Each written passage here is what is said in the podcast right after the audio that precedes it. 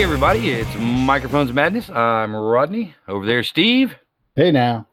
And today we are talking about the uh, book from Goodman Games. Uh, it's a collection of essays that came with uh, how to write adventure modules that don't suck. Um, th- this was like a bonus material. yeah, this was like bonus material. This one's called Our Favorite Adventure Modules and What We Learned from Them. Uh, like I said, it's a book of uh, what, 16 essays, 17 essays? Uh, it is. Oh, 17 essays. Yeah, uh, it's uh, by by authors that were contributed to the parent book, and uh, more or less, it, it is what it says on the cover. Mm-hmm. Sometimes more, sometimes less. Right. There were a couple of essays that didn't really get specific about what was learned from the favorite adventure module. Right. Um, so, pretty much what I figured the best way to approach this was um, look at some of the overall themes that these authors and and adventure module writers uh, learned through their adventures, and and you know give our own perspective Right. because um, you know both of us have been playing for a long time and uh, we create adventures for microphones madness. That's one of the benefits of an actual actual play podcast is you get you create adventures all the time. Yeah, we we play test a lot of shit. we we go through and play test a lot of shit um and we we we've played some campaigns we've played some individual modules and we've done a lot of original stuff. So we'll be giving the benefit of our experiences uh in relation to some of these things that we've learned Yeah. Now, here, here's a question before we get Hmm. into it, because a lot of these are classic AD&D dungeons. mm-hmm. Um, not Very. all of them, but a lot of them are. And and by classic, I mean like like Tomb of Horrors. Um, you know, uh, a significant percentage of them written by gary gygax himself E. Gary Gygax. Uh, the Slavers are in there. Um, The Giants are in there, right? mm-hmm. Um, the the first one is the Tomb of um, the lost Uh, caverns of yeah uh, of Tsojcanth or however you want to Yeah. pronounce that. So so I mean these are like things that, you know, they're popular dungeons. It's not Mhm. like he's picking up some obscure thing from, you know, the 90s. right these are all like OG shit. How many of these have you either played or read through? So that you, were, Um, you had like a, a somewhat working knowledge of the module that they were talking about. 'Cause- to be perfectly honest, um, let's see. Mm,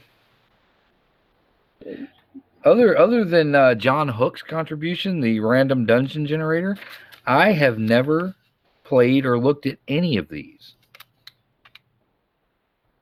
Really? Um, yep, my experience with uh, D and D back in the uh, late '80s, early '90s uh, was all, with the exception of the um, sample adventure in the red box, uh, was all original stuff. Wow. That's crazy because we played almost all of these, or read, or or I've read through them subsequently. Mm. And even even picking back up in the late '90s, early 2000s, uh, with with third edition, um, we pretty much played uh, just straight up made up games, all original stuff. Interesting. Well, uh, that's just that's just how I roll. That's how, that's how it happens. Yeah. No, but, you know, it's um. There's one of these one of these essays in here actually talks about the papacy from the early days. Um, Mhm. This is the one about campaigns. Yes, the the the um, the the lack of modules for certain levels of characters. All the famous Right. ones were for you know levels eight and above. Right. And and there there definitely used to be this conceit in Dungeons and Dragons that you started at level one and worked your way up. And, and unless you were playing a pre-generated character from that module, hmm you know, you, you didn't create a seventh level character to play Right. in a module. You worked up to seventh level and then you were able to do it. So hmm nowadays, you know, and it's probably a lot more difficult to do this technically nowadays than it was back then. But nowadays, like people do that all the time. hmm Uh, the, you know, the um, the cursed earth, the the scenario, the campaign that you wrote, we started at what at like third or fifth Yep. or Third something? level. Yep. Yeah. Third. Used to guys started at third level. Um, and generally speaking, I have found that that that was my that was the comfort zone for a lot of players, and myself as a GM. Um, third level, I didn't feel like I had to dumb things down with zero level bandits and kobolds and stuff like that. There is an art to to making a low level encounter. Mhm. that is interesting without you know just you know oh there's seven goblins Mhm. i'm not saying i'm i'm good at that art but there is definitely an art and i i think there's there's certain situations where you can do that um and we will get into that because one of those is actually mentioned in here Mhm. so and i looked at a bunch of these um not like read throughs but like you know some of the old ones that I've either played or read through before. I've like take just like peruse through Mhm. while I was reading this. Right. Well, I came back to uh, you know TSR Dungeons and Dragons, you know through of course third edition was Wizards of the Coast, but I had started um, D20 system with Star Wars role playing game, Mm-hmm. and the original core rule book it was suggested all characters started at third level because yeah because first and second levels were just too weak for your average Star Wars game. interesting. Um, so so that carried over when I started playing third edition is just okay, we'll do it the same way as in you know Star Wars start a character at third level. Hmm. And and the level progression was pretty much the same. And you know, you got you had a character who was fairly confident, competent. Um, really, I think a, a third level character in third edition is comparable to a first level character in fifth edition. Yeah, fifth edition seems to have hardier um, characters. They give you a lot more options as to what a character can do, just Now- in terms of spells and, and Mhm. damage. And, you but a you- first level character in the red box, uh, you were um, which you, you yeah. Well i mean it's funny because you know goodman games um, who you know produced this book um, they publish um, dungeon crawl classics Mhm. which has the infamous funnel system for creating characters where you start off with like five or six zero level characters that are like quickly randomly generated Mhm. and you go through a zero level level meat grinder and um, whoever makes it out the other side becomes a first level character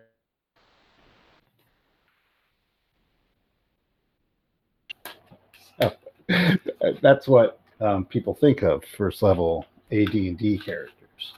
hmm Yeah, that that I don't like. I didn't. That's the other thing I didn't really like about uh, Warhammer Fantasy. How you start off as kind of a, a, a nobody.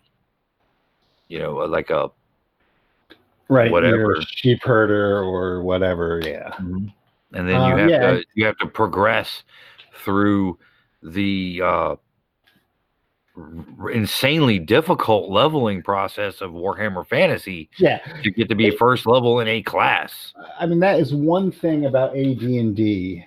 Uh, they try to be somewhat fair. Mhm. Um, you know, some of the dungeon design itself is like super like cheap, I would say. Right. but um but they try and be fair with with uh, pitting your characters against um leveled foes hmm um which yeah warhammer is just like nope we're gonna throw whatever we want at you because it's a grim, dark world. That's right. That's right. Now, the first essay, um, a bit about Tsojcanth, uh, my favorite module, with a caveat. Uh, this is by Lloyd Metcalf. Uh, it seems to me that the main uh, the main lesson to be gained here, and it's something that was repeated in a couple of other essays, so we'll just like count all three of those at the same time, um, was was to be open, uh, vibrate, vibrant in your in in the descriptions, but allow the room for the GM to play. Yeah, Um, Um, and that was that was also echoed um, by Lester Smith and by John Hook right. The, in their the essays. KISS is the acronym. Keep it simple, stupid. hmm Um, we used to say keep it simple, shithead. Right. But same same thing. Keep it Uh, simple, where-.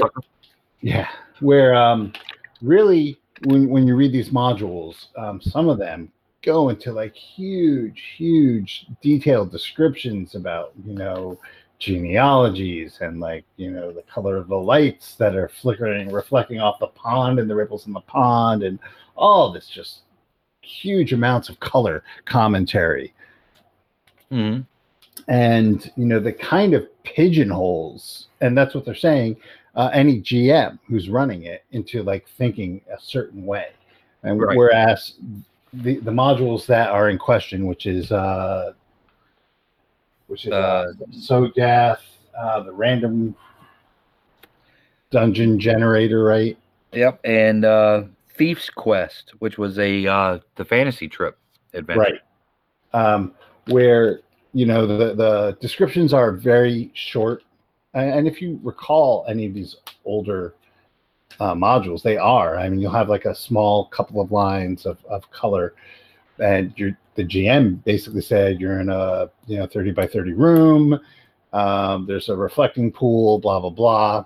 You know told you what was in there. And it was up to the gm to embellish and say what they wanted to say. And it gave you like room to improvise as a GM. And it also gave the players room to react to certain things. Yes. Yes, which is which is part and parcel of a role playing game. Yes. You know, you're not just playing a role, you're playing a role as well. You have a character that is more than just a block of numbers. Um, but I find that uh, there are some some types of adventurers adventures that um, are very specific, and you know the character has to go from point A to point B to point C, um, and if they screw up a roll, you know that there's a missing clue. Right. Well, that's a lot of a lot of early Call of Cthulhu was like that. Yep, we've we've mentioned that a couple of times, uh, talking about some old Call of Cthulhu modules, um, and you know it's almost like the GM is really a proxy for whoever wrote the adventure, rather Right. than an active participant in in the game that's occurring right then. Right. Um, and and I could see where some GMs would want that just because as when when you're running a game, you have a lot on your plate. Mm-hmm. um, and you know if, if you have a crutch like uh, florid descriptions. Right. um, you know it, it does help. I generally don't like reading the flavor text word for word. I like to embellish you know myself. Hmm so um, Now, uh, one of the things uh, that was that was mentioned was uh, it, particularly in the Thief's Quest, and we're we're giving that because uh, Lester Smith doesn't quite remember the name of the adventure that he played. right it was a it was a fantasy trip uh, solo thing so and it was it was from a uh, issue of the space gamer i think which was steve, steve jackson's um, uh, company magazine Right. But- right. and, and these old magazines like dragon white dwarf Space Gamer, Dungeon. had like modules like Mhm. mini modules in them uh, for different games Yep. so so this was like a mini module that was in in um, one of these magazines, and he said it was like four rooms, and his character ended up going into town and hiring help and doing all this stuff that wasn't in the module. Right. But the but the GM, you know, had enough to go on from from what was written to be able to fill in those blanks. Right. Right. Because it was really it was a solo adventure that was written much in the same vein as uh, Alone Against the Flames or something like that. Yeah. Or a fighting yeah, so fantasy book. It's it's funny because um, TFT just you know they're about to fulfill their kits Kickstarter for Melee Wizard Fantasy Trip, mm-hmm. and um, a couple of the solo adventures from that are are part of that, mm-hmm. and and that's exactly how they are. Um, you know, you have you start out at one, and you read the thing, and you have your choice: do you A do this, B do that? It's very programmed. Mm-hmm.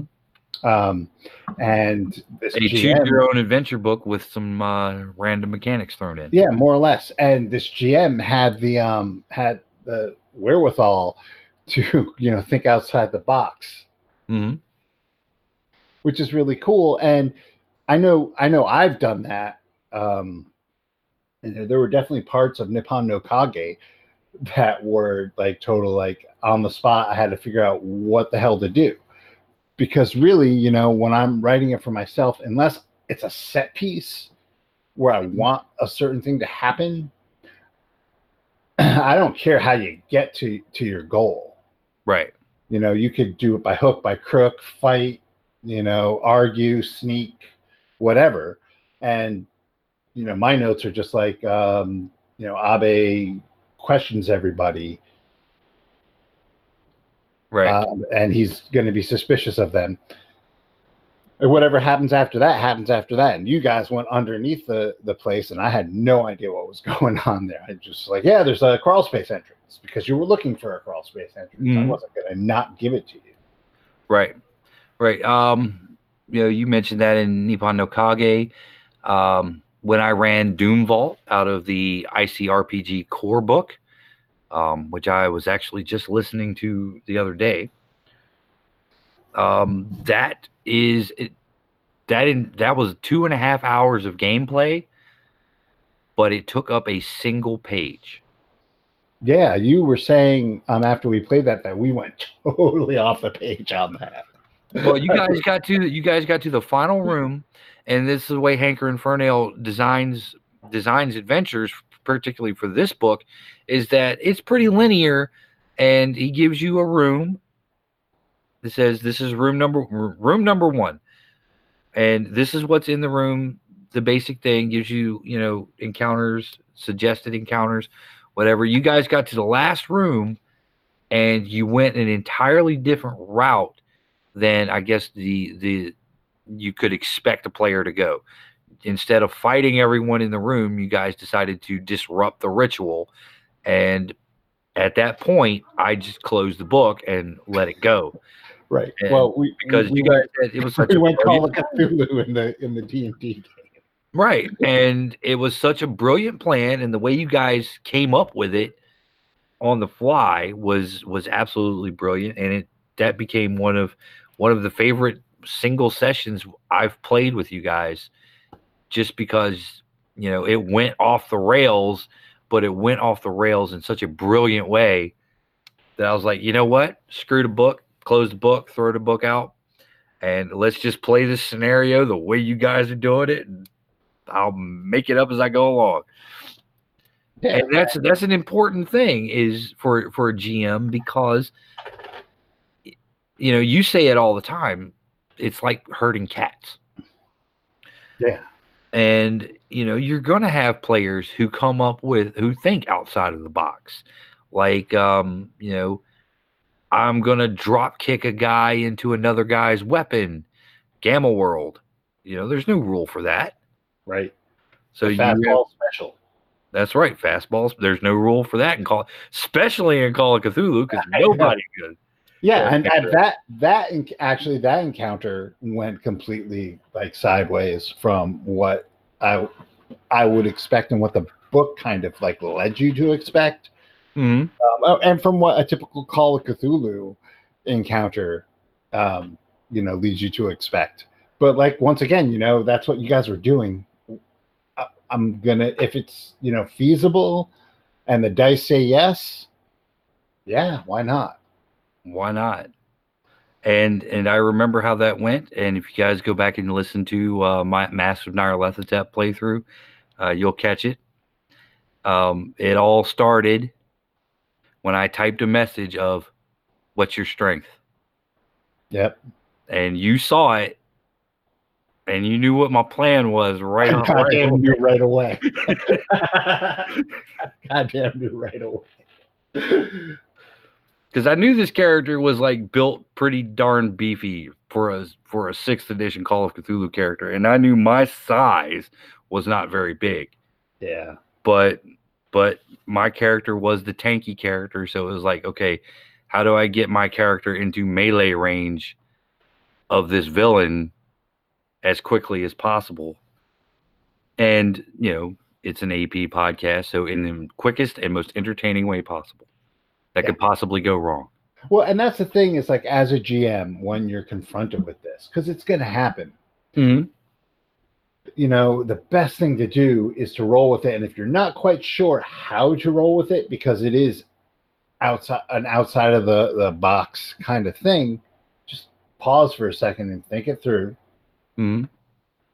And like I said, if it's feasible and the dice let you do it, why wouldn't you be able to do it? And I think that's exactly what all these essays are saying. You know, maybe not a fastball special, but you know, being able to go to a town that doesn't exist and go to a tavern and like ask questions about you know the the place you're about to rob. Mm-hmm. Exactly. Um, you know the the place or, by the and, or how, how, to or how to sneak your your friends into a a city that is uh, basically um, has an APB out on all of you. Right. Exactly. And and you bring and it gives, gives the GM an opportunity to bring the players in to help solve that problem. Yeah. Of how should we, you know, how how can we do this, you know, you know, mechanically. And you know, you just go, okay, you know, what's, you know, what's your strength? What's your size? Yeah, you what's, know, your, what's your fast your, talk? Right. What's your fast talk? Okay. That's what, yeah. that's what you have these skills for. And then like even in in AD&D, it's it's even easier because none of that is accounted for. So you just role play it. And and you know like if it's an encounter where you're trying to convince the bartender to to uh, sneak your buddies in in soy sauce containers, there's actually a chart for NPC reactions that you use. Mm-hmm. That's right. It's just a, a charisma check. Yeah. And, and, like a lot of things are just like real simple checks. But mm-hmm. but I mean you just have to be able to boil down to like what do they want to do and how can you do that mechanically within the system you're using. And and generally if if you're familiar with the rules, you can you can always wing something. even if it's like not quite right, mm-hmm. you, can, you can you know make it fit. It's it's just a, a game, right? not a huge deal. it's not like you know uh, you're deflating footballs or anything. yeah. Um. Now you had the the second one, Casey W. Christofferson, uh, with Secrets of the Slaver Stockade. Uh, the thing that they took away from this module was that it had great villains. Great villains a lot, a lot of moving parts. Like the setting itself was alive. Yes, and I 100% agree with this essay.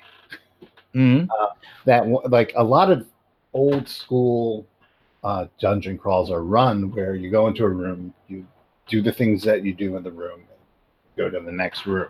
And every right. room is a static entity into and of itself. And a lot of them are designed that way. I mean, a lot of them really are like like why why are there like seven goblins sitting around a fire in this room in this random dungeon? Right. Where do they go? Because a wizard did it, right? Right. Where do they go to eat? Where you know, where do they go to eat? Where do they sleep? You know, who lights the torches?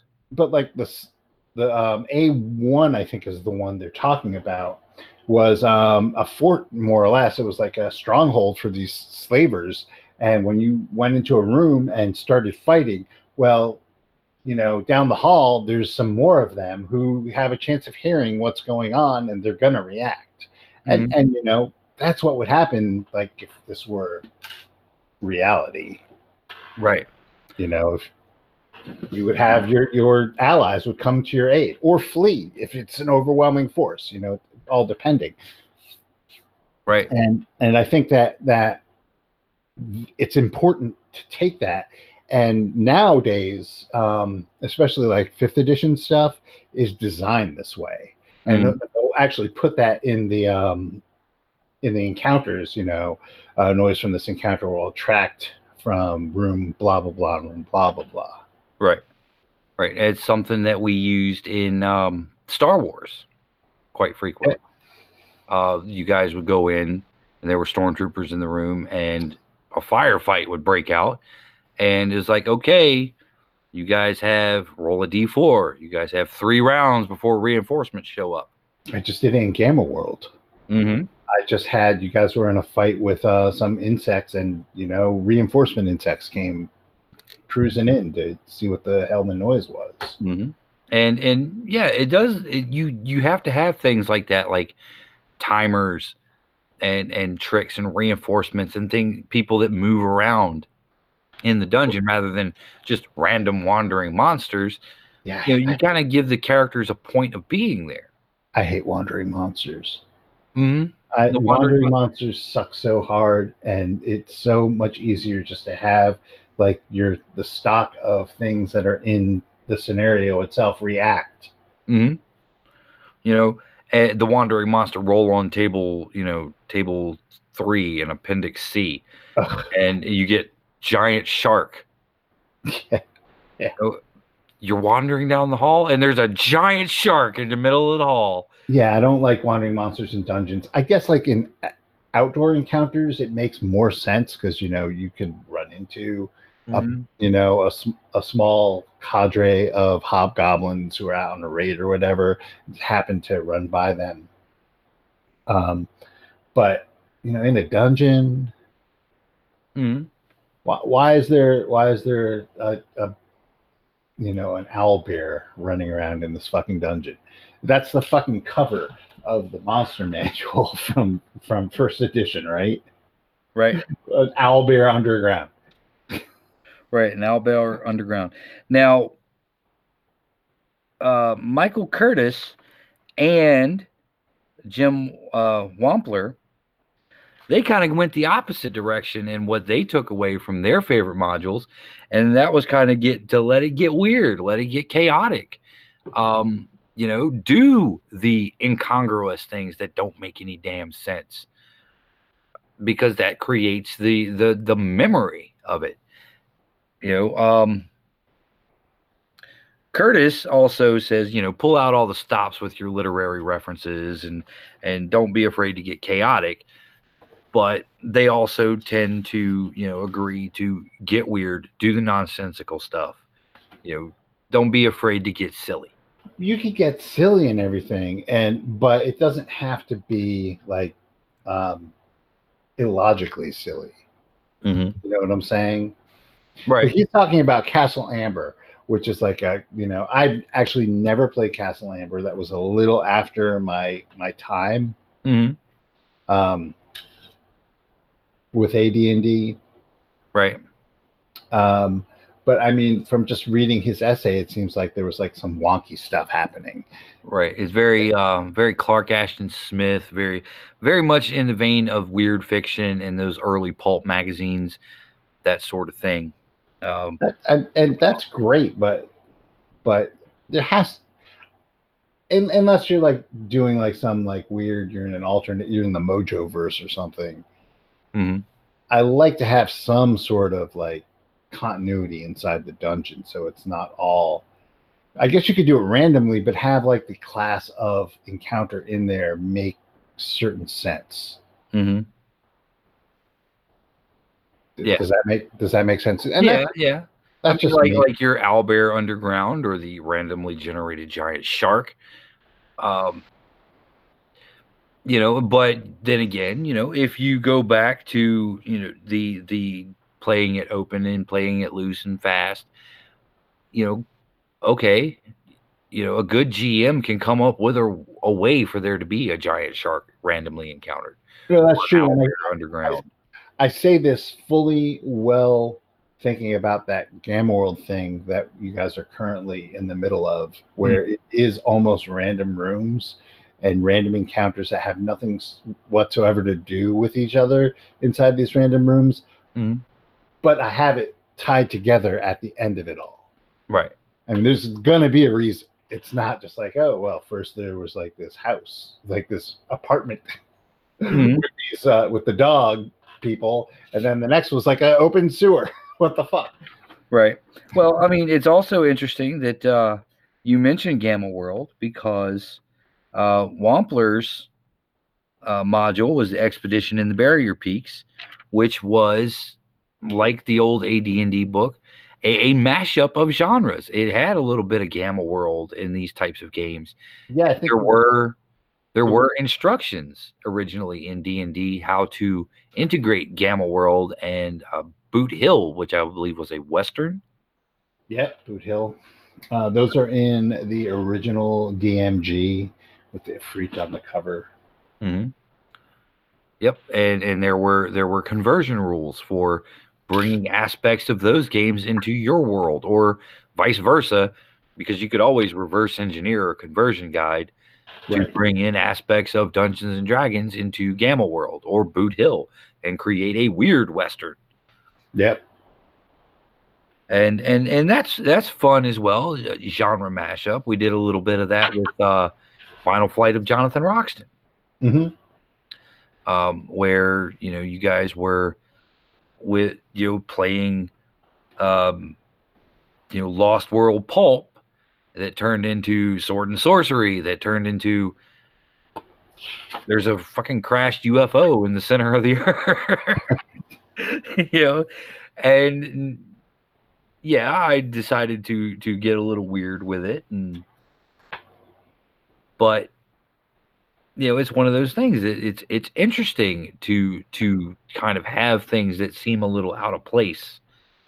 Um and you get kind of that anime style going on um i'm reminded of the uh the series those who hunt elves Never, never watched that.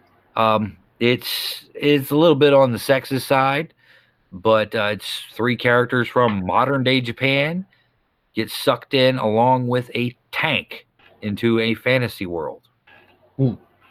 And the spells, the spell to send them home, uh, was broken apart and inscribed as marks on so many random elves' bodies so pretty much the the main heroes had to travel the world, righting wrongs and stripping elves to Interesting. to find the the pieces of the spell to bring it home, get them home. And the whole the whole show is played for laughs, of course.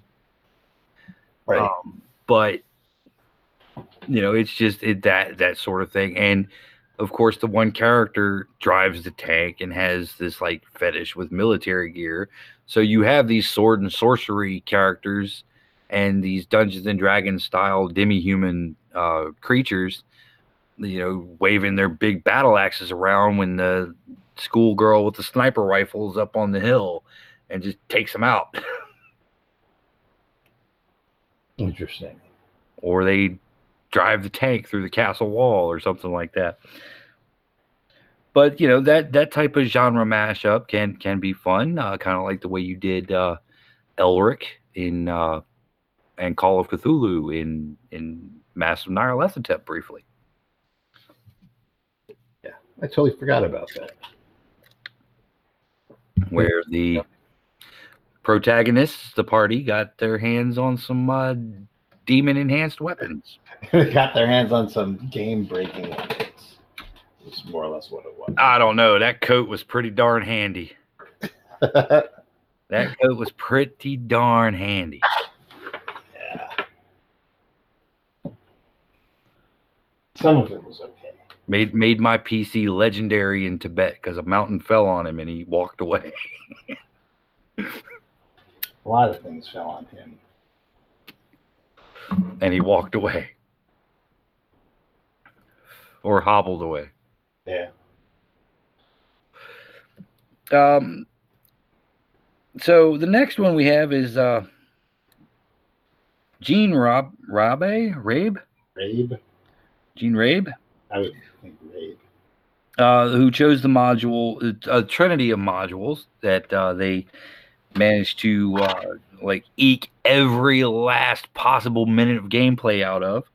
Yeah, I three through five. Yep, Pharaoh, Oasis of the White Palm, and Lost Tomb of Moloch. And the the uh, main lesson to take away from this is setting as character. Yeah. And that is that is a great thing when you get people so invested in the world Mm-hmm. uh, that they want to explore and they want to uh, you know search every inch of this this landscape Yeah, I, I agree. Um, some some of the best things that we've done um, as a group have been, you know, in odd settings that are uh, that you know just make you want to be there. Mhm. Um, you know, I'm thinking of um, Final Fight.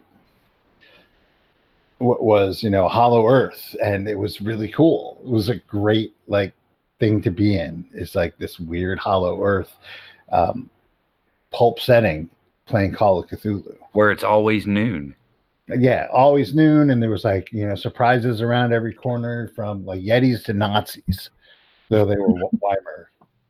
So yeah speaking of those who hunt elves there were tanks in the in the, the hollow earth too Yeah, tanks and, and fucking sopwiths. mm no they were uh Oh, no, they were fo- Fokker. Yep, Fokker tri-wings yeah that was that was great too because uh you guys fought dinosaurs in the first few episodes. Hmm Yeah, and and really it was like that that setting, you know, made a lot of it. I mean, there were times when it got really silly, mm like when Godot showed up. right. Well that But- was a completely improvised moment just to give you guys um, a memory. You know it was only supposed to be like a bit and then go on to the actual adventure for the night but it, it, it turned out to go on for like 30 minutes Yeah, I was talking to Godot, who was waiting for his friends.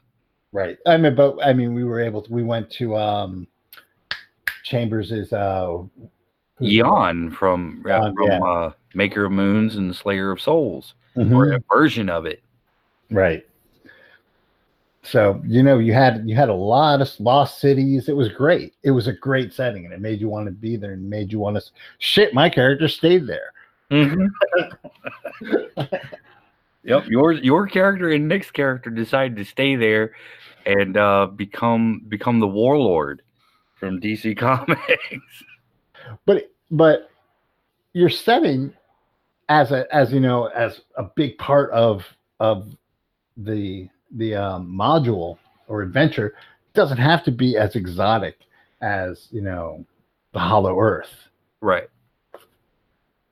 or the Yeah, I mean- desert you know where in, in this you know it, it helps when when when it's you know something that's like off the beaten path i guess hmm uh, from from your normal setting of whatever game you're playing.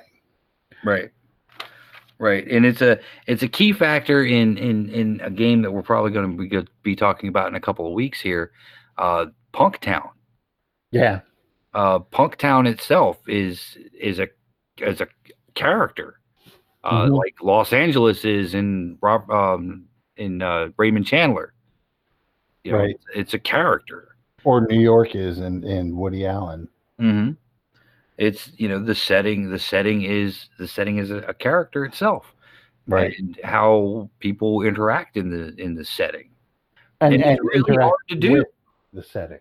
Mm hmm And it's it's really hard to do is is create that the where people are just excited to be in the world, and you can Right. have a session where you spend 30 minutes talking to a random passerby.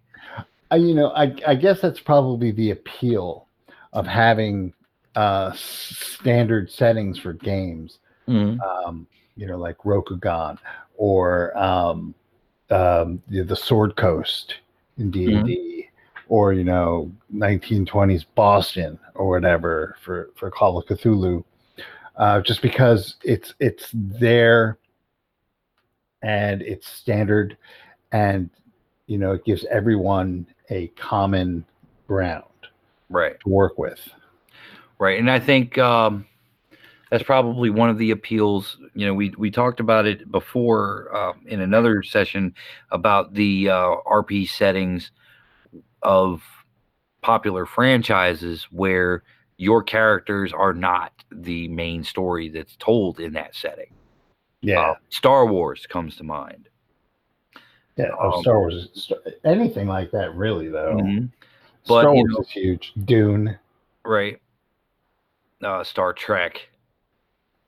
You know where and, and and really to play these games you know it is. This the setting itself has to be the allure. And you know do i want i want to play out this character amidst the galactic civil war? You yeah know, usually usually for me it's like eh. Right. I- Right, and that made it a little bit more difficult to play Star Wars because I was playing Star Wars with uh, a, a group that was not big Star Wars fans. right well i'll tell you i like playing uh heroes because the, the city of kirby while reminiscent of um marvel and dc worlds is original and you don't feel like your characters are second fiddle to you know the the, the regular inhabitants of the universe Mm-hmm. no, even though we are then you know playing the next generation the replacement heroes or whatever i don't feel as if you know oh well you know oh batman is around the corner even though there's a batman sp there Mm-hmm. it doesn't it doesn't i don't feel like oh well you know oh it's batman hey whereas when we were playing star wars and lando showed up it was kind of like oh yay lando Mm-hmm. you know just kind of was like oh he's a big known personality to everyone anywhere who knows what star wars is Right. um, and it kind of makes me feel like our characters were like eh, we're like on some side quest because you know what happens anyway but like Right. with kirby it feels um, you know like what we're doing matters Mm-hmm. And that's that's a good that's a good point, and, and really part of the experience of playing an adventure or, or an RP, you know, campaign is you know to feel like you are having an impact on the world. Right. And and I think there's certain settings that lend it, you know, famous settings that lend themselves uh, better than others Mm-hmm.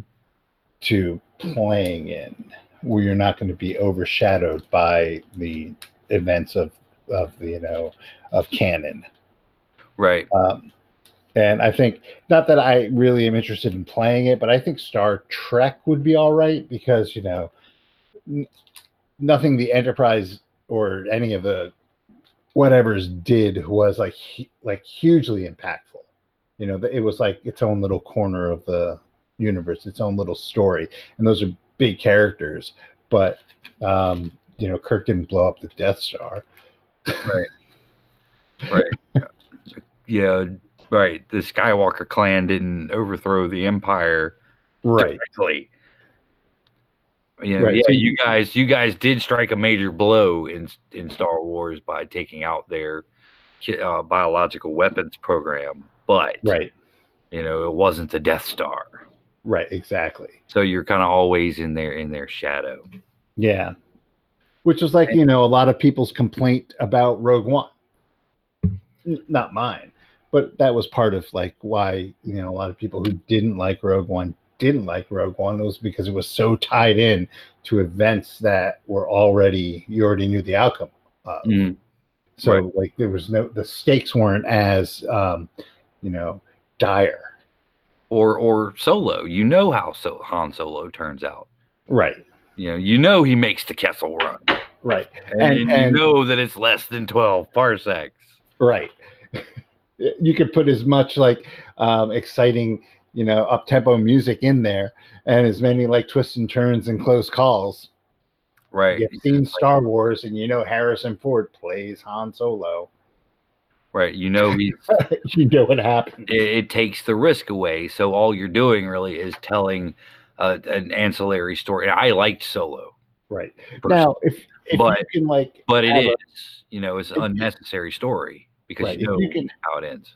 have a Star Wars um, kind of story in like a section of the the galaxy far, far away that isn't really affected by the huge oversweeping events. Mhm. But I mean, that could be Traveller Right. or or D twenty Future. You know, it, it- you don't necessarily have to have Star Wars. What makes it Star Warsy really is this huge conflict. hmm Absolutely. Right. Because really, you know, you're, you know, unless you're playing like Knights of the Old Republic or something like that, one of these not fully fleshed out uh, scenarios, or playing one of the scores of Jedi during the Clone Wars, um, you know, or playing, you know, bounty hunters in the Outer Rim or something like that you know there's stories to be told it's just that they're not the grand Right, and they don't. Story. They, I get the. They don't feel like they matter as much. true So, but like in, in a world like Punktown, where, and we'll get into this when we actually talk about Punktown, Uh, where where you get, um, you know, there's like multiple main characters that Right. have nothing to do with each other. mm-hmm.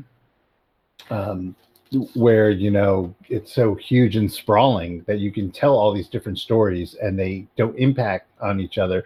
It's it's very similar to um, what Lovecraft did with his stories. There's like a continuity, kind of, but it's very loose, hmm and you can tell stories in that that that seem to matter right because because you know there's no Skywalker clan. Right. That's taking all the all the good It's- stuff. right it, it's a setting where there is not tied to something like a monomyth Right. or like even even Conan, Mhm. you know, i- and you could I could think there's got to be a thousand stories in um, Hyperborea or Hyboria um, that you can tell that have nothing to do with Conan, but historically aren't. right. Right you could have lots of stories set and i think that's one of the appeals of of the conan rpg and you can have conan actually come into your your game if you're running something in hyboria and he can come in and out of your game and not mess it up because conan is doing conan's thing. Yeah, you know, and and kind of like you know Faerun or Greyhawk or whatever you know Dungeons and Dragons setting, um, you know, evil wizards and you know ancient artifacts grow on trees. they certainly do. There's like a there's like a little factory up north that just pumps Well- out evil wizards. And I, I really, I really think that's why D and D has been traditionally popular Mhm. Um, is because you know you have even like their their standard settings um, have I guess events that have happened, Mhm. um, but it almost seems like the players are the movers and shakers of those events. Yeah. Yeah, that's that's definitely how it goes. Is you know you're not subordinate to you know some other story, Right. and that helps, and that helps the setting become a character because you're not subordinate to the things that go on. Right. I think I've said more on that subject than I really was planning to. Right. Well, you know, it's it's a fascinating subject, and it's something that you know we've brought up several times. Um, one really interesting thing that I, I found uh, was uh, Brendan J. LaSalle's um, the sample dungeon. Sample dungeon. Um, and the main lesson I got from this is recycle. Uh, Brendan talks about how many times he's seen the map used in the AD&D sample dungeon from the Dungeon Yeah. Guide.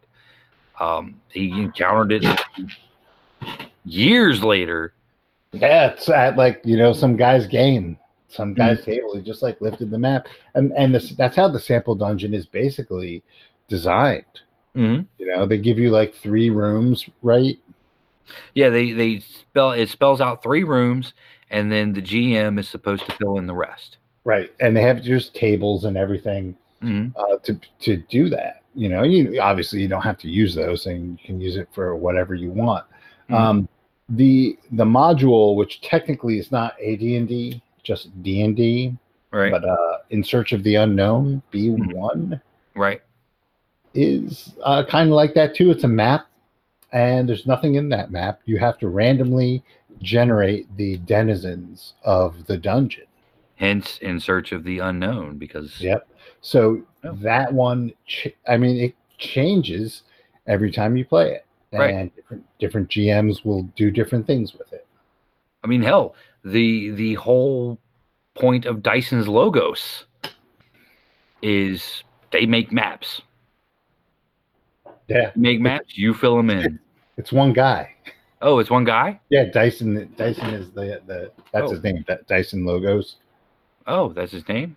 Yep. He's Nice. like he's a map maker. Um, he's very very active in a lot of the D and D groups on Hmm. Facebook, and uh, he actually did. Um, shout out to Dyson if you ever hear this. Uh, he did the maps for uh, the Waterdeep Heist dungeon uh, Mhm. quest.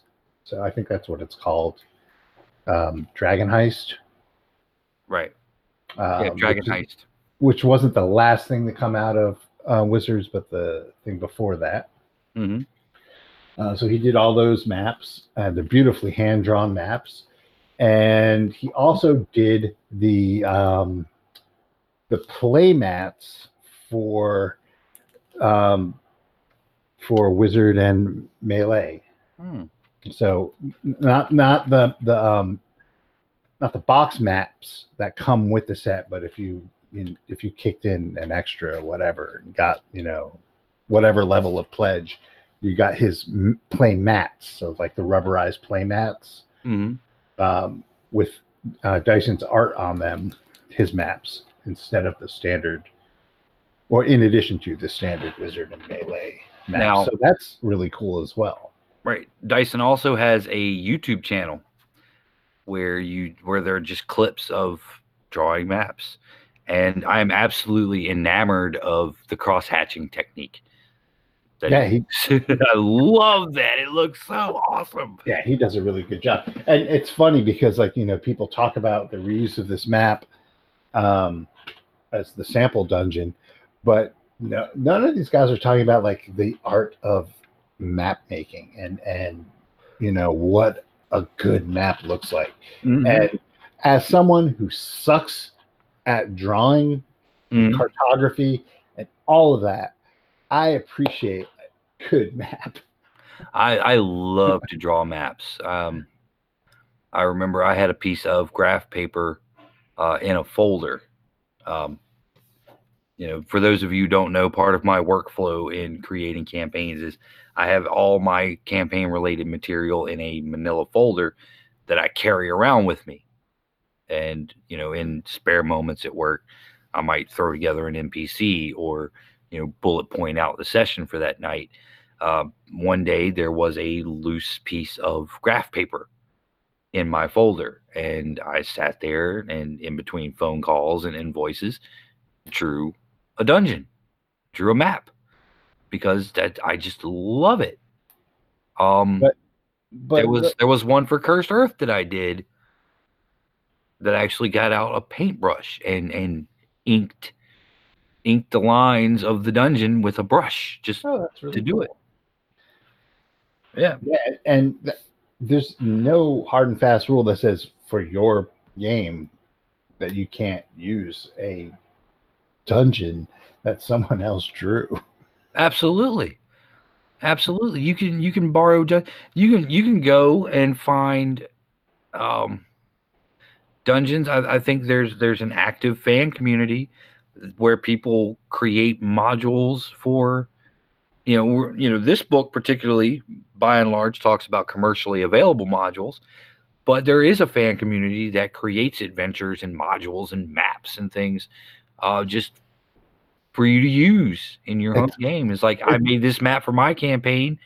Uh, I'm not going to use it again. Here it is. Have fun. Yeah, it's it's, it's kind of like um, the the old DC uh, method of, of publishing, where um, you'd get a, a cover concept, make a story out of this. Here's Right. here's a here's the, a dungeon. Mhm. Make it make a module out of it. Right. You know, to build your own module. Robin dies at dawn. and boom, there you go. You got a module. And and, and going back to settings, um, where you feel like you're second best, it DC Adventures. You know, Yeah. it's another role playing game, unless you create an entirely fictional comic book city. You know, what's the point of playing a superhero in Gotham Yeah. or Metropolis? Unless you're actually playing like well in DC Adventures you're you can play as as the the main characters it's just like in uh marvel superheroes the the old uh FASERIP um version they actually encouraged you not to create new characters but to play existing marvel characters right, which makes sense. I don't know if that's as fun, but I mean I guess that's when you were a kid that's what you did. yeah i want to be spider-man okay Ran around with a cape, yeah I'm, going up, up and away. yep, I'm superman hmm ting ting ting you know uh you know the bullets didn't work why the punching that that sort of uh, that sort of thing.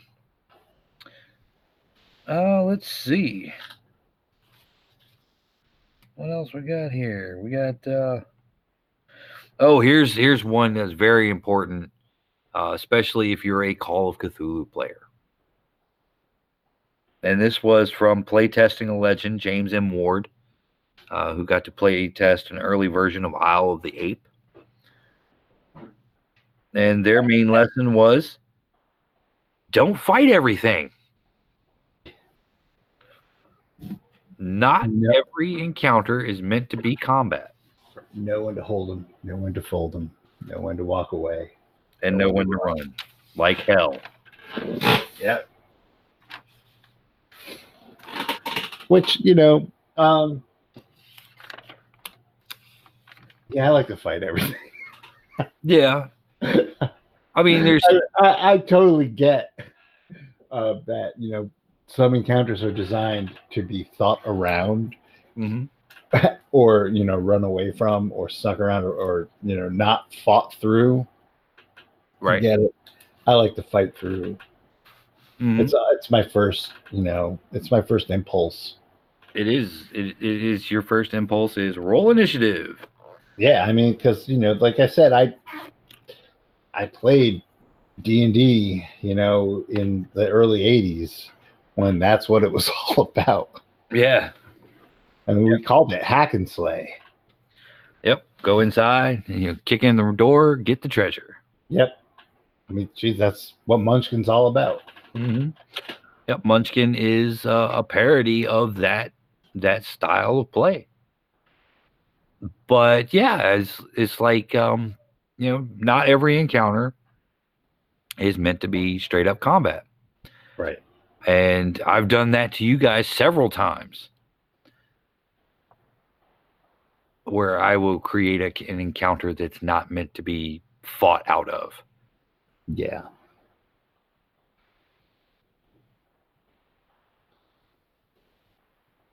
Yes. and and for for better or worse sometimes uh sometimes someone has to die to realize before you realize. Usually Wes. Mm. Um, let's see. There was the one in Star Wars where you guys met the the commander, the Imperial Intelligence Commander, um, who was actually there as a hologram droid. And I thought it might have been Matt that went down first. Right. Well, that was Wes was going to. Um, Wes was going to betray us. Yes. But he made it so easy. Um, one thing that I didn't see mentioned uh, in this in this series of essays was giving the opportunity for each character to um, kind of you know shine a little bit you know give give everybody something that to do that that they're good at or their own moment in the story like a disgraced imperial aviator who wants to get back in the good graces of the empire Yeah, that is a difficult thing to achieve when mm-hmm. you when you're just writing an adventure. Right well yeah that's that's something that the, the gm has to do But actually, um, the Salt Marshlands talks about that. It doesn't talk specifically about every player Mhm. um, having uh, something to do, but it talks about every every class having something to do. There was things for thieves to do, and things for magic users to do, and things for fighters to do. right And I and that I I actually try actively to do that when um when I'm writing stuff. I like to have multiple um, ways around problems. Like how would a um, an investigative character go around this? Um, how would you know a rich character um, go around this? You know, how would a fighting character solve this problem? And, and I try and and make it so that you know there's multiple avenues to get through. There's no one correct way to to get through an issue, an encounter, or a problem. Well, maybe not an encounter, but you know, researching and stuff like that. right right So that, that if you don't have, um, you know, a guy with high library use, uh, you're not going to be stuck right because nothing sucks more than you know, you know, oh no, no one took fast talk. Hmm Well, see, and that that becomes one of my problems. I've tried a couple of times to actually uh, sit down and write something, possibly for submission or for you know the repository or the GM's Guild, and I find myself uh, as I'm writing, um, because I play with you guys so much, um, that what you guys will do, because you know we all play similar characters whenever we're going in you know depending on the setting Right.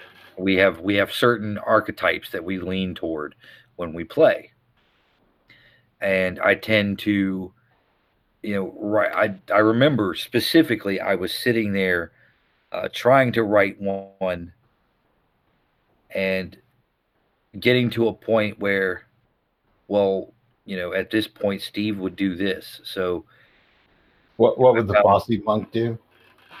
No, it was a it was a Call of Cthulhu scenario, so it would be the Steve character, um, or the Wes character, or the Lily character. You know what each, and I and you start thinking of what players would do and what certain archetypes would do, Right. and and you come up with these these if then, and you can't really fill up your scenario with so many if thens, but like you said, you try to keep it kind of open Right. so that Well, like you know, you know, like different solutions can get you to the same point. right. Like I usually have like um like there's a bit of information I want to to to get out there. Mm-hmm. So there it could be in a, an old news article right. or you know a random strange not a random stranger but somebody you talk to can have that information hmm right or you can beat it out of like a henchman or something you know Right. just that there's like just this is the information that you need to have Um, it's not going to be like folded up and hidden in like an obscure book in the bed. I mean, it can be, but if you don't find that, well, then you don't have that bit of information. Right. But if like you know it's there, or it can be you know like in the morgue of, of a newspaper, Mhm. You know, And- or like some random you know like you the librarian. Oh, I happen to have been reading that, you know, just the other day, or what you know, Right. something like that. Mhm. just so that like every every type of player or every type of character has something to do. Right. And that and that also kind of calls in the the point we made earlier about uh, the GM, you know, being open and being able to uh, move, twist things around, move things around as as necessary to accommodate the um, you know the individual players Right. who might go through you know doing something a little bit different they might go to the live you know you wrote it as a library use role but Right. ryan's not playing so nobody has library use Right. Well, it's like, it's like this. If you're playing Doom, Mhm. right, and you need to get the red key card, Right. The red key card is only in one place. You have to Right. like, go and do a certain task to get that key card. right If you're playing D and D, you have to get the uh, the red key to the door, Right. and you know the the module says it's in a certain place, and you have to do a certain thing to get it. But you never go near that place. Well, that key, really, you're the GM. You could put that key anywhere you want. Mhm. You could stick that key anywhere you want, and as long as there's enough of a you know a challenge to get that key, I have no problem at all with giving you that key. right except for unless it's white plume mountain and you just survived a death trap to get a key out of a room but the key is hidden inside of a pot hanging from the ceiling who puts their keys there E. Gary Gygax. You go. It's like okay. Uh, lock, Oh shit! I'm late for my meeting, honey. Where are my car keys? Dad, Uh, I locked my keys Uh, out of did- the house. Did you did you check the uh the third pot hanging from the ceiling from the left? no, that's the one that has the burning oil in it.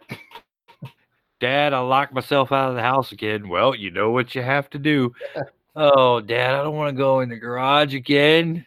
I don't want to have to like to power through the laser grid. I was in a that I had.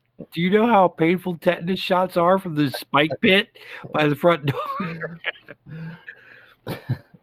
you know, it's almost like they live in Raccoon City. Right, Dad. Did you put the key in the in the blue liquid, the yellow liquid, or the clear liquid?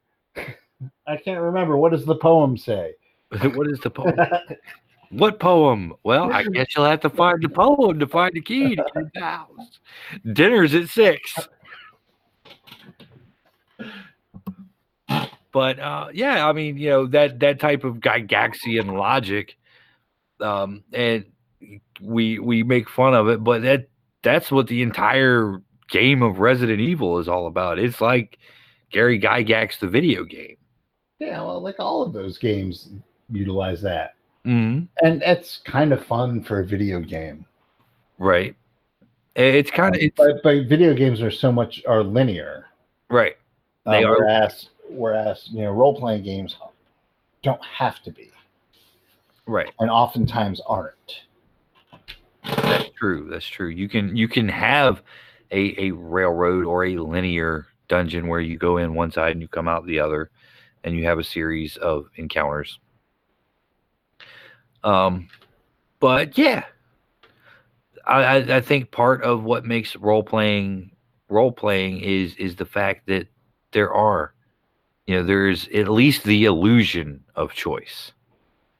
Uh, even if as a GM you've written it that whether you go left or right, you're in the room with the red key card because you need the red key card to go through the center passageway. You know, and the as a player, you don't need to know that. Well, you go Yeah. left. Well, then the first thing you get is the red key card. You go right. The first thing you get is the red key card. You go and you want to go back to the left. Exactly. You put something else in that room. Exactly. Um, which kind of brings up uh, John Hook's point, hmm um, because his was the um, random dungeon generator. Right. uh, because you know it, it's once again it's like a thing where you have um, not only are you randomly filling these rooms but you're randomly generating the dungeon and this is in the first edition of DMG as well Right. The But, uh, uh, Appendix A. And Right. it's been in Appendix A for each subsequent edition, I believe. yeah so you can uh, put anything in there and you know you could create it on the fly or you can create it and populate it how you want to populate it hmm um,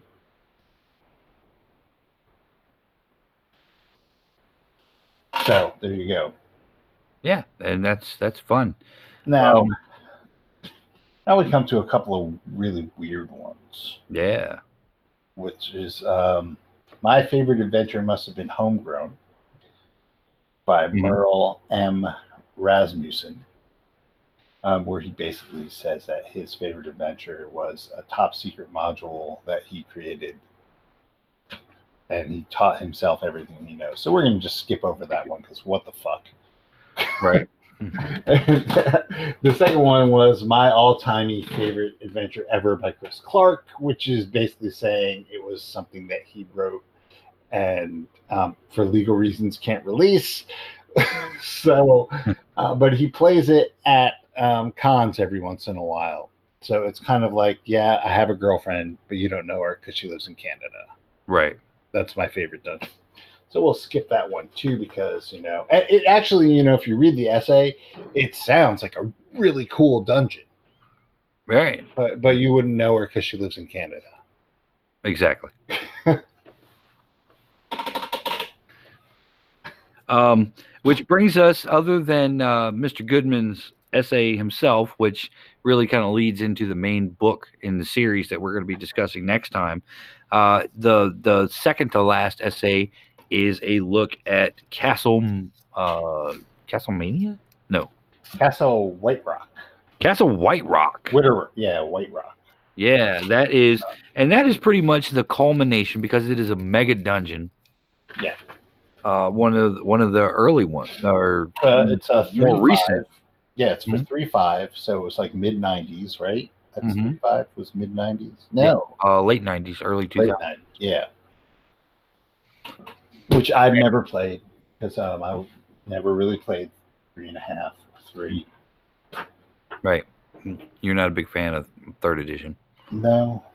Um, and this is pretty much the culmination of all the advice offered in this book of essays because this is it's a mega dungeon. There's something for everyone.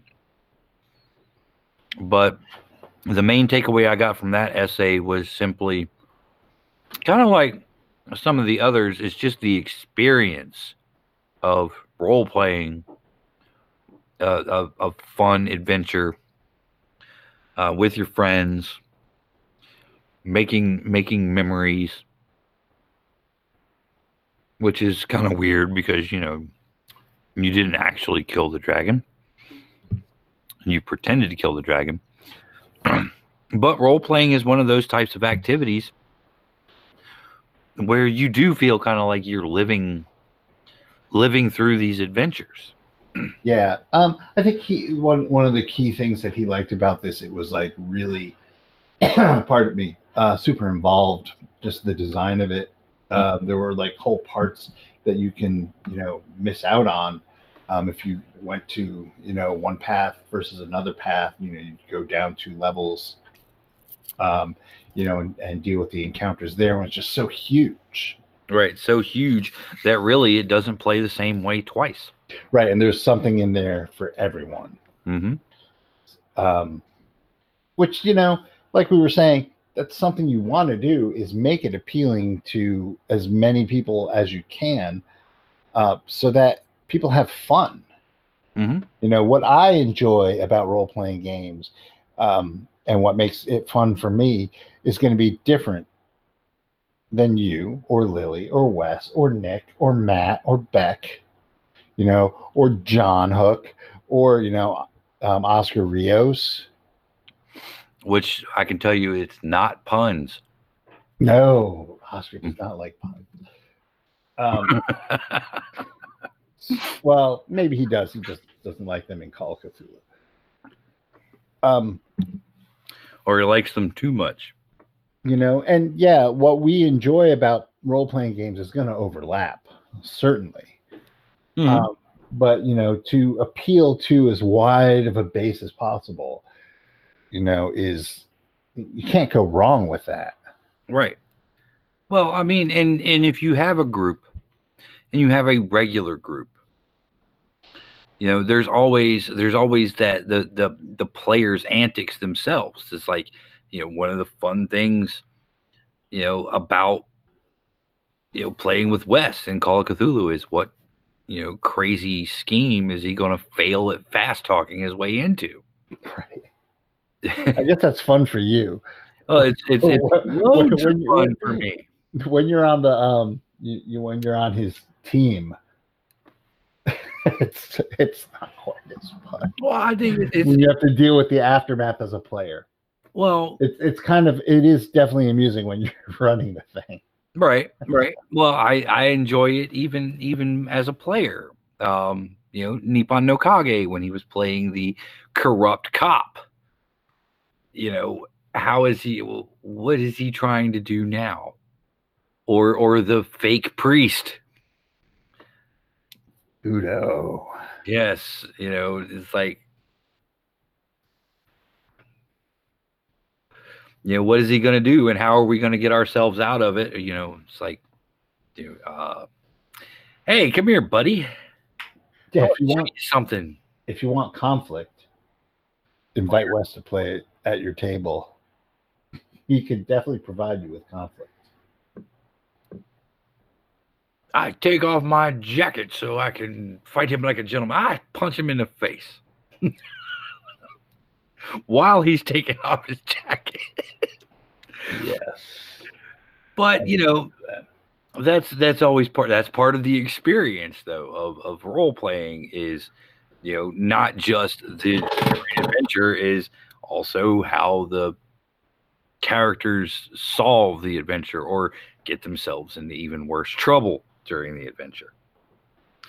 Because there's always there's occasionally there's certain adventures, um, you know, and I did this in uh, Cursed Earth, Dungeons and Dragons.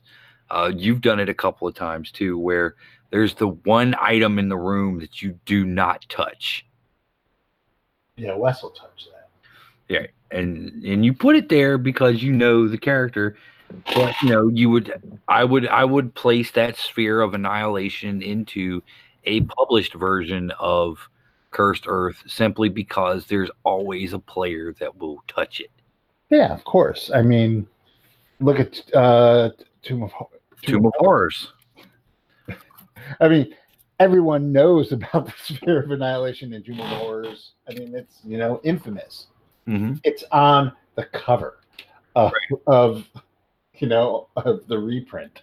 Mm, it's the most one of the most iconic images in Dungeons and Dragons. If if you look at the um um the the new one they put out, um, Mhm. uh, crap, Yawning Portal or No, Tomb of no. Annihilation. that one, yes. Um, the the little symbol they use on the spine Mhm. is the sphere of annihilation. Yep. Yeah. So I mean, it's it's you know it's iconic, but someone's gonna do it. Someone's Right. Gonna stick their head in there. It's a, it's a time honored tradition of all RPG groups is when there is an opportunity for a player to do or a character to do something absolutely stupid, It will happen. it will happen. And that makes for the great memories. Yeah. And and really that's that's that's what a lot of these these essays and suggestions boil it down to is like the the the main thing that that all of these modules have in common was it was just a, a fantastic experience to play, to play it, to run it, to do both. Um, you know, it is just a good times and good memories, and that's what this hobby is all about. Yep. And you can actually get this book. It was it was a bonus from the kick, Kickstarter. This Mhm. book, so it's very short. It's like thirty 32 pages, I believe. Yeah. Um, you can get it. I don't know if it's for a limited time or what. Uh, from Goodman Games' site, and we will link to that as well. Mm-hmm. And Uh, yep, we'll, li- we'll include a link to that in the description of the podcast. yeah, it's like, it's like ten bucks. It's like 10 minutes. It's it's worth it's worth reading, uh, especially in tandem with our great adventure modules that don't suck. Yes. Uh, which will we we will be covering next time on Microphones of Madness. Uh, don't forget, Keep Uh, thirty. keep 30. Uh, like the podcast if you found any of our advice or stories uh, interesting. You know, tell your friends, word of mouth, shares on social media and stuff like that. That does have an impact. Yep. If you think we're full of shit and you just want to laugh at us, you know, That's fine too. Hey, look, same thing. Tell your tell your friends about the buffoons. That's right. Uh, and if you like RPs, we have a lot of great ones coming up uh, to be released in the next few weeks. Yeah. So, um, yep, like and subscribe, and don't forget to check us out Saturday nights on Twitch. Um, we are currently doing Gamma World. We might still be doing it by the time this episode hits the air. Yep.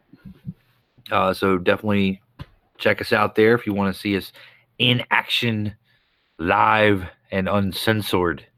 Yes.